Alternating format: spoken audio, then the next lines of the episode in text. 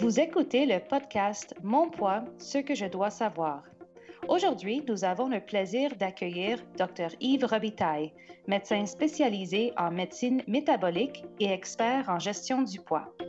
Dr Robitaille, la société et notre environnement alimentaire ont beaucoup changé au cours des 20 dernières années. Quels sont les impacts de ces changements sur notre poids et nos habitudes alimentaires? Vous savez, l'être humain est, un animal qui a été conçu pour survivre dans un environnement hostile. D'un point de vue évolution, euh, notre physiologie n'est pas tellement différente de ce qu'elle était dans les années 1500, 1600, à des périodes où la nourriture était rare, difficile à trouver. Donc, pour survivre dans, euh, dans, dans un milieu hostile, l'organisme s'est doté de plein de mécanismes pour être capable de stocker l'énergie pour les périodes de pénurie. Donc, ce qui a changé aujourd'hui, c'est que cette rareté de nourriture n'existe plus. En fait, on vit même dans un monde de pollution calorique. Euh, du moins en Amérique du Nord, chaque individu a accès à énormément plus de, nourriture que c'est nécessaire pour vivre en santé. Mais l'organisme, lui, ne s'est pas adapté à ça et continue à stocker tout ce qu'on lui dit en prévision de la, prochaine période de pénurie. Mais cette période de pénurie-là n'existe plus. Donc, ce qui arrive maintenant, c'est qu'on est passé d'une époque où, c'est très caricatural, c'est très imagé, mais où on, sortait chasser un mammouth. Puis si on avait la chance de ne pas mourir écrasé par un mammouth, on ramenait ça au village, puis là, le village entier mangeait le mammouth, puis ça allait au prochain mammouth. Aujourd'hui, ce qui a changé, c'est que non seulement on ne sort plus chasser le mammouth, on se fait livrer le mammouth, et en plus, on se fait livrer le mammouth prédigéré. Donc, on se retrouve avec une nourriture qui est hautement transformée, prédigéré, très dense en énergie, en calories. Et c'est de ça qu'on se nourrit aujourd'hui, mais avec un organisme qui est conçu pour stocker ce qu'on lui donne parce que demain, il n'y en aura pas. Alors, c'est une espèce de mésadaptation de l'évolution, une, une, industrie alimentaire qui a évolué beaucoup trop rapidement pour l'adaptation physiologique. En fait, je pense que ce qu'il faut comprendre, c'est que au final, l'industrie alimentaire n'est pas là pour nous nourrir. L'industrie alimentaire est là pour faire de l'argent et le prétexte est l'alimentation. Mais l'alimentation doit rester quelque chose de simple avec des aliments de base qui sont non transformés et qu'on transforme à domicile et non pas les aliments qui sont euh, préfabriqués, prédigérés, que l'industrie tend à nous vendre et que l'industrie va modifier pour qu'on en rachète. Donc, l'industrie va toujours s'arranger pour que cette alimentation-là soit intéressante et agréable. C'est à nous, comme individus, de revoir nos façons de faire, de faire des choix, de choisir des aliments santé et de s'organiser pour que cette alimentation santé-là soit tout aussi agréable, mais moins dense en énergie que ce qui nous est fourni par l'industrie alimentaire. En fait, les choix alimentaires doivent être dictés non plus par l'industrie, mais dictés par des convictions personnelles qui sont, dans votre cas, la perte de poids et le maintien d'un poids santé à long terme, tout en ayant aussi une alimentation qui va faire en sorte qu'on va développer moins de maladies ultérieurement. Donc, l'alimentation doit redevenir une activité cérébrale, c'est-à-dire qu'on doit utiliser nos fonctions mentales pour gérer notre alimentation plutôt que de laisser un contrôle externe, qui est l'industrie alimentaire, le choix de ce qu'on mange. Wow, c'est très intéressant. Bonjour, je suis Lisa Kaouk, nutritionniste diététiste, et je parle avec Dr Yves Robitaille, médecin spécialiste de la gestion du poids et de l'obésité. Merci de pouvoir parler avec nous, docteur. La plupart des gens souhaitent perdre un tiers de leur poids, mais nous devons souvent ajuster leurs attentes de perte de poids. Quels sont les bénéfices de perdre 5 à 10% de notre poids corporel? Souvent, quand, les, gens me consultent pour perdre du poids, euh, les gens arrivent dans mon bureau avec des, des buts, des idéaux, des objectifs qui, d'un point de vue image corporelle, d'un point de vue euh, à qui on veut ressembler, euh, sont, des idéaux, des objectifs qui sont intéressants, mais qui, d'un point de vue médical, ne sont pas toujours nécessaires ou essentiels. Et des fois, sont aussi des objectifs qui sont tellement difficiles à atteindre qu'on va se retrouver avec euh, un découragement bien avant que cet objectif-là soit atteint. Donc, ce que les gens doivent comprendre, c'est que euh, d'un point de vue médical, si on veut diminuer les risques de développer du diabète, de l'hypertension, développer des cancers et autres, les études ont clairement démontré qu'une perte de poids de 5 à 10% du poids de départ est suffisante pour euh, modifier le risque cardiovasculaire à long terme et les risques d'autres maladies. Donc, pour moi, le premier objectif doit être d'aller chercher ce 5 à 10 %-là. Et après ça, euh, une fois que cet objectif-là premier est atteint, moi, je suis très à l'aise de travailler avec vous pour continuer cette perte de poids-là, mais tout en ayant des, des, euh, des, attentes ou des objectifs qui sont réalistes et réalisables dans un, un espace de temps aussi qui est réaliste et réalisable pour éviter les découragements et éventuellement les sensations d'échec. C'est une excellente stratégie. La gestion de poids est un effort continuel. Cela peut sembler intimidant.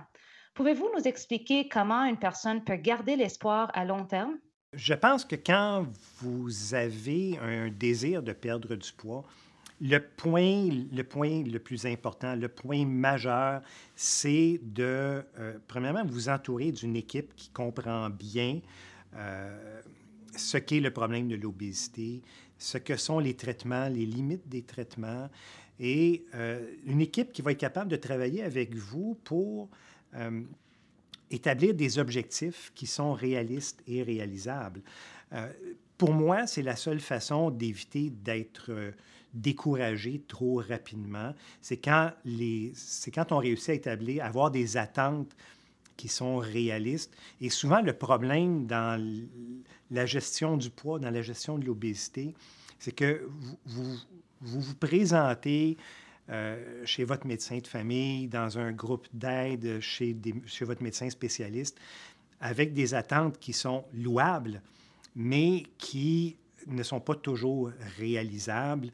Euh, on ne peut pas espérer, quand on pèse, par exemple, 150 livres de trop par rapport à ce que serait un poids idéal, espérer perdre ce 150 livres-là par un claquement de doigts. Et c'est probablement impossible même de perdre ce 150 livres-là.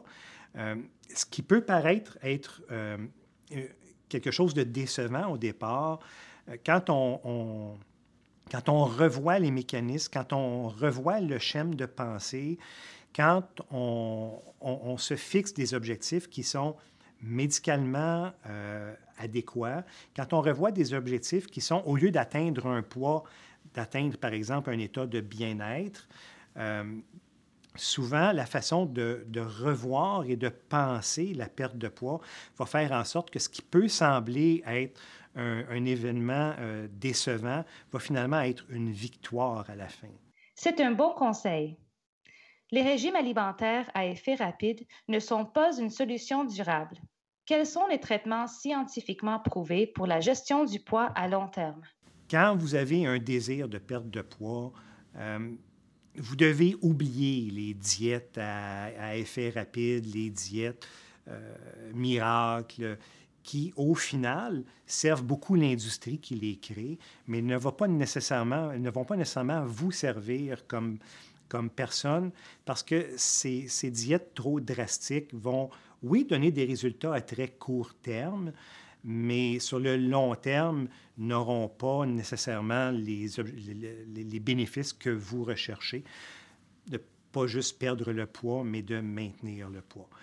Euh, si on veut euh, perdre du poids avec succès, une des choses qui est importante, c'est de prendre le temps nécessaire.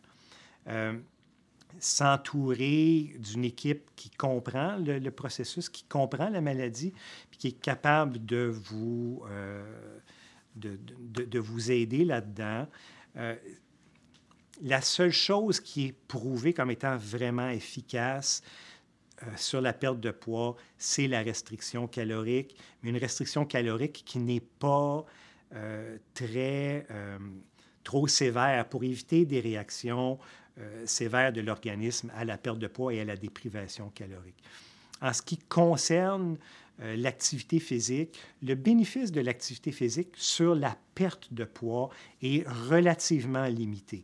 Dans les études, on parle de 2-3 kilos par rapport à des gens qui ne feraient qu'une restriction calorique. Donc, on ne peut pas espérer tirer de l'activité physique des résultats qui sont impressionnants sur la perte de poids. Par contre, l'activité physique prend toute son importance quand on arrive dans le maintien du poids et a aussi une importance à jouer dans le processus de perte de poids parce qu'on sait que l'activité physique va faire en sorte que c'est un terme anglais, mais c'est probablement le meilleur terme qu'on puisse trouver. Euh, l'activité physique va faire en sorte que les cravings, la recherche de, de, de, récompense alimentaire va aller en diminuant. Et c'est dans ce sens-là que l'activité physique devient importante. L'activité physique peut aussi avoir sa place dans la mesure où, au lieu de s'asseoir et euh, se récompenser avec des, aliments qui font du bien, qui font plaisir, on peut aller se récompenser en faisant de l'activité physique. Vous savez, souvent dans les comportements alimentaires, les gens, vous allez chercher des, euh, des aliments qui sont réconfortants. Ça fait du bien au cerveau et on se sent bien d'un point de vue psychologique, mais d'un point de vue physiologique, physique, les effets sont néfastes. L'activité physique, par la sécrétion de toutes sortes d'hormones, dont les endorphines, euh, va provoquer une sensation de bien-être au niveau cérébral aussi, qui est sûrement qui est équivalente en termes de sensation de bien-être à se satisfaire avec de la nourriture mais va amener sur le long terme des effets bénéfiques plutôt que les effets maléfiques d'une récompense par euh, un choix alimentaire qui serait moins, moins approprié ou moins santé. C'est une excellente perspective. Beaucoup de gens nous parlent de leur défi des plateaux de perte de poids malgré leurs efforts. Pourquoi cela arrive-t-il et que devraient-ils faire? Le processus de perte de poids euh, vous devez le voir exactement comme si vous décidiez un jour de euh, passer d'un mode de vie sédentaire à courir des marathons. On ne peut pas se lever un matin et dire demain, je vais courir un marathon. On va se lever un matin et on va dire mon objectif est de courir un marathon dans deux ans, dans trois ans, dans quatre ans. Et ce chemin-là va être parsemé de périodes qui vont bien, vont être, va être parsemé aussi de périodes qui sont plus difficiles, euh, des périodes où on a l'impression que euh, on ne progresse plus d'un point de vue euh, forme physique. Dans le fond, tout changement, tout entraînement est, une période d'amélioration, plateau, amélioration, plateau. On voit exactement la même chose quand vous essayez de perdre du poids. on, on, le voit chez nos patients. Il se présente, on entreprend une démarche de perte de poids. On a souvent au début une, perte de poids qui est un peu plus rapide, puis après ça, on voit une descente graduelle, éventuellement un plateau, et c'est dans ce plateau-là que souvent vous allez vous décourager et vous allez abandonner le projet, euh, ce qui est une erreur. Il faut toujours garder un objectif long terme. Encore une fois, au risque de me répéter, on ne devient pas marathonien en trois semaines. On devient marathonien sur des années. On commence par courir un kilomètre, on court cinq kilomètres, on court dix kilomètres. Donc, c'est vraiment un, chemin par étapes. La perte de poids est exactement la même chose. Quand arrivent des plateaux, euh, souvent, vous avez l'habitude de dire, ben, j'irai plus voir mon équipe, j'irai plus voir ma nutritionniste parce que je, ne perds plus de poids, donc ils ne seront pas contents c'est le contraire qu'il faut faire. C'est quand ça va mal que c'est le temps de retourner voir son équipe et de rediscuter pour modifier les stratégies. Des fois, euh, au niveau de la prise alimentaire, vous pouvez avoir juste simplement glissé un peu, puis là, on n'est plus tout à fait où on était en termes de restrictions caloriques. En termes d'activité physique, c'est peut-être devenu un peu plus difficile. Il faut peut-être juste revoir le, le, plan d'entraînement pour booster le métabolisme un peu. Euh, puis c'est important d'aller discuter des, des, des, épreuves qu'on vit, de ces difficultés-là dans le plateau, euh, pour se faire aider, se faire encadrer. Aussi, d'un point de vue médical, ça peut être le moment où on va s'il y a de la médication qui est prise, faire une pause dans la médication pour la réintroduire plus tard. C'est arrivé chez quelques-uns de mes patients où on a vu le poids repartir vers le bas à nouveau. Euh, ça peut être une occasion pour changer de médication, ajouter de la médication.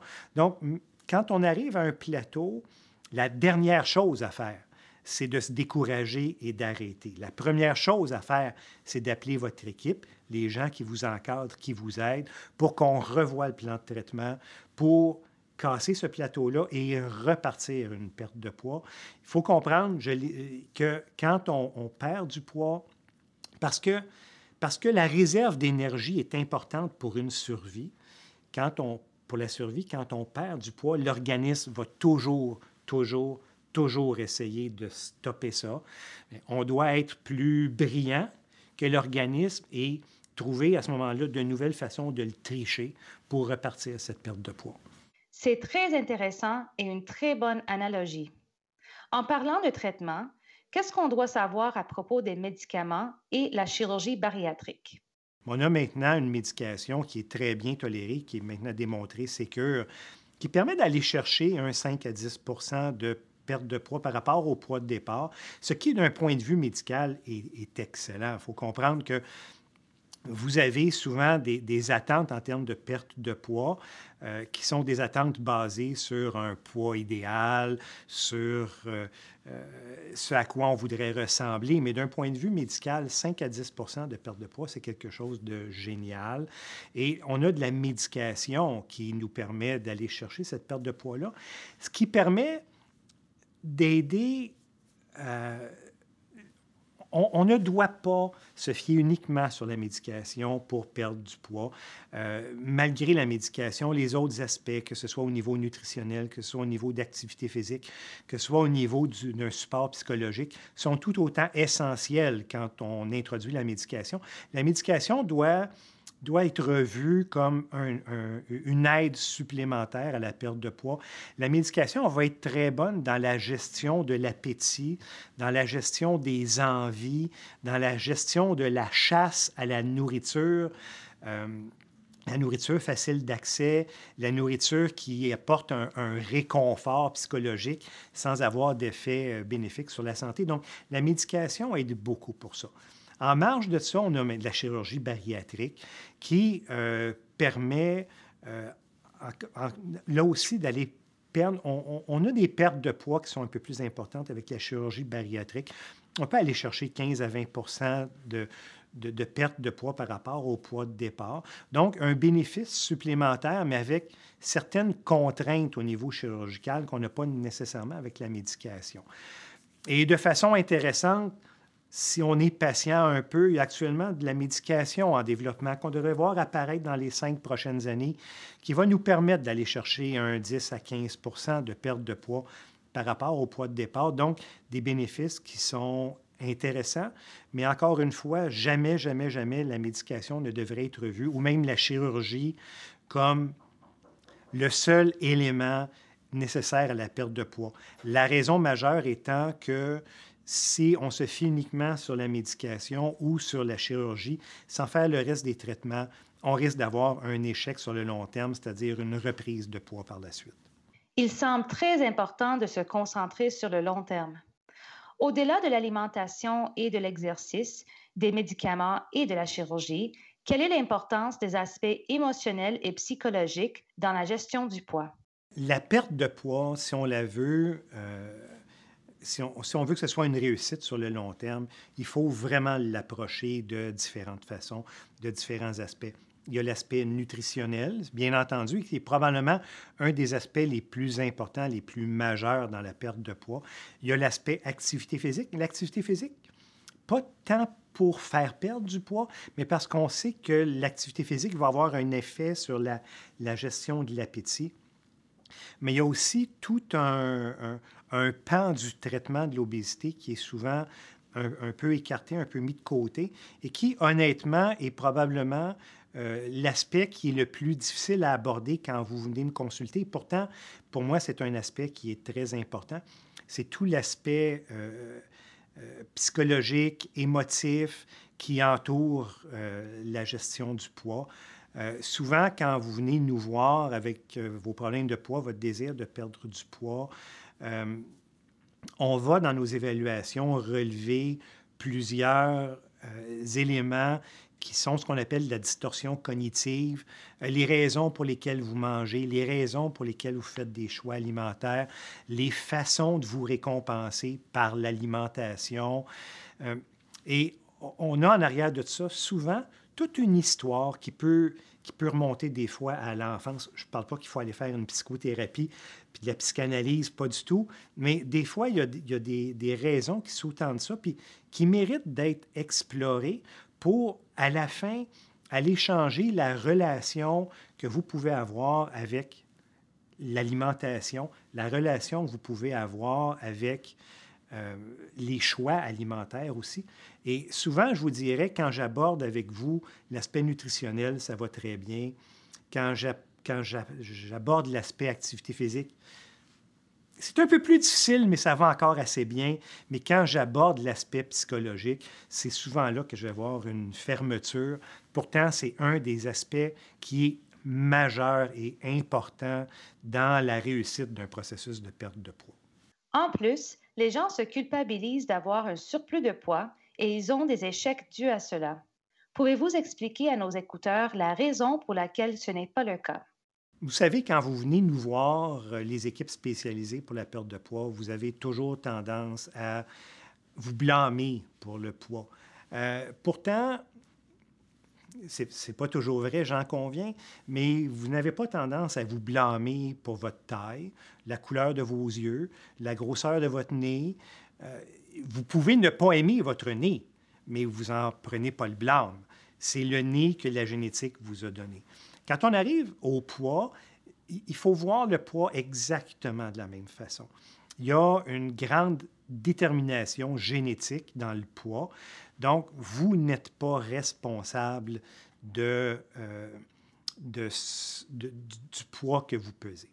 Euh, il y a des éléments génétiques, je l'ai dit, il y a des, éléments euh, comportementaux. Des fois, ce sont des comportements alimentaires qui ont été appris très jeunes et qui sont incrustés profondément au niveau cérébral et qu'on va devoir travailler avec vous pour, pour revoir les raisons pour lesquelles vous mangez, revoir les choix alimentaires. On est aussi au courant, il y a, plusieurs études qui ont démontré que, euh, par exemple, les, les, cerveaux de personnes obèses ne réagissent pas de la même façon à des stimulus visuels ou olfactifs euh, de certains aliments que les cerveaux de personnes minces. Donc, euh, c'est pas clair, est-ce que c'est une conséquence de l'obésité ou une cause de l'obésité, mais une chose est sûre, c'est que le cerveau d'une personne qui souffre d'obésité et le cerveau d'une personne qui ne souffre pas d'obésité ne fonctionnent pas de la même façon euh, lorsque exposés à différents types d'aliments. Un des problèmes que vous vivez comme personne ayant un problème de poids, c'est que souvent l'environnement va vous dire que c'est de votre faute et vous avez tendance à le croire. Et les gens vont vous dire, c'est facile, euh, tu as juste à manger moins, bouger plus, ça va se régler. D'un point de vue physiologique, c'est totalement faux. Et dire ça à quelqu'un qui a un problème de poids, c'est la même chose que de dire à un alcoolique, c'est facile, arrête de boire, ou à un fumeur qui développe la maladie pulmonaire, c'est facile, arrête de fumer. Pourtant, vous êtes tous et toutes conscients, conscientes que ce n'est pas nécessairement facile d'arrêter de boire, ce n'est pas nécessairement facile d'arrêter de fumer. Donc, ce n'est pas nécessairement facile de modifier des habitudes de vie pour aller perdre du poids et contrer des mécanismes qui sont prévus par l'évolution pour maintenir le bagage d'énergie. C'est un message très important que je pense serait utile à de nombreuses personnes. Par contre, plusieurs personnes hésitent, ont peur ou font de l'anxiété face à l'idée d'aller voir un médecin pour leur excès de poids. Que pouvez-vous leur dire pour les mettre plus à l'aise? Vous savez, quand vous avez des problèmes de poids, euh, n'hésitez pas à en parler avec votre médecin. Euh, comprenez que souvent, votre médecin de famille, même s'il vous connaît bien, va, lui ou elle, de son côté, être hésitant à parler de votre poids avec vous pour toutes sortes de raisons. Donc, si vous voulez adresser votre problème euh, de, poids, puis adresser votre désir d'entreprendre une démarche de perte de poids, n'hésitez pas à en parler à votre médecin de famille. Il ou elle sera soit vous aider dans votre démarche ou vous orienter vers des équipes dédiées. Je, comprends très bien quand on en vient à une démarche de perte de poids. Euh, ça peut être un peu anxiogène d'en discuter avec les gens autour. Euh, vous devez comprendre que cette anxiété-là vient souvent de l'espèce de stigmatisation par la société de, ce qu'est le poids, de ce qu'est l'obésité, de... Euh, c'est votre faute. Je ne suis pas en train de dire que c'est votre faute, mais c'est ce que vous allez entendre souvent. C'est votre faute. Et tout ça génère une anxiété, puis génère un inconfort. Euh, comprenez que quand vous avez un problème de poids, c'est une réelle condition médicale au, même titre que, la, la, tumeur qui pousse sur votre peau, au même titre que votre respiration qui siffle, au même titre que vos articulations qui font mal. Euh, le problème de poids, l'obésité, est une condition médicale qui mérite d'être adressée et d'être traitée, ne serait-ce que pour prévenir les complications associées ultérieures. Donc, même si ça peut générer un, peu d'angoisse de votre côté d'en parler avec votre médecin, n'hésitez pas, c'est une condition médicale. Un excellent message. Merci beaucoup d'avoir partagé vos connaissances avec nous, Dr. Robitaille. Et merci à vous d'avoir écouté le podcast Mon poids, ce que je dois savoir. Si cette discussion vous a donné envie de parler avec un médecin spécialiste comme Dr. Robitaille, consultez l'onglet Trouver un médecin sur notre site Web. Si vous voulez en savoir plus, consultez notre blog et notre page Facebook. Nous partageons souvent de nouveaux articles, vidéos et ressources pour vous aider à vivre une vie saine. À la prochaine!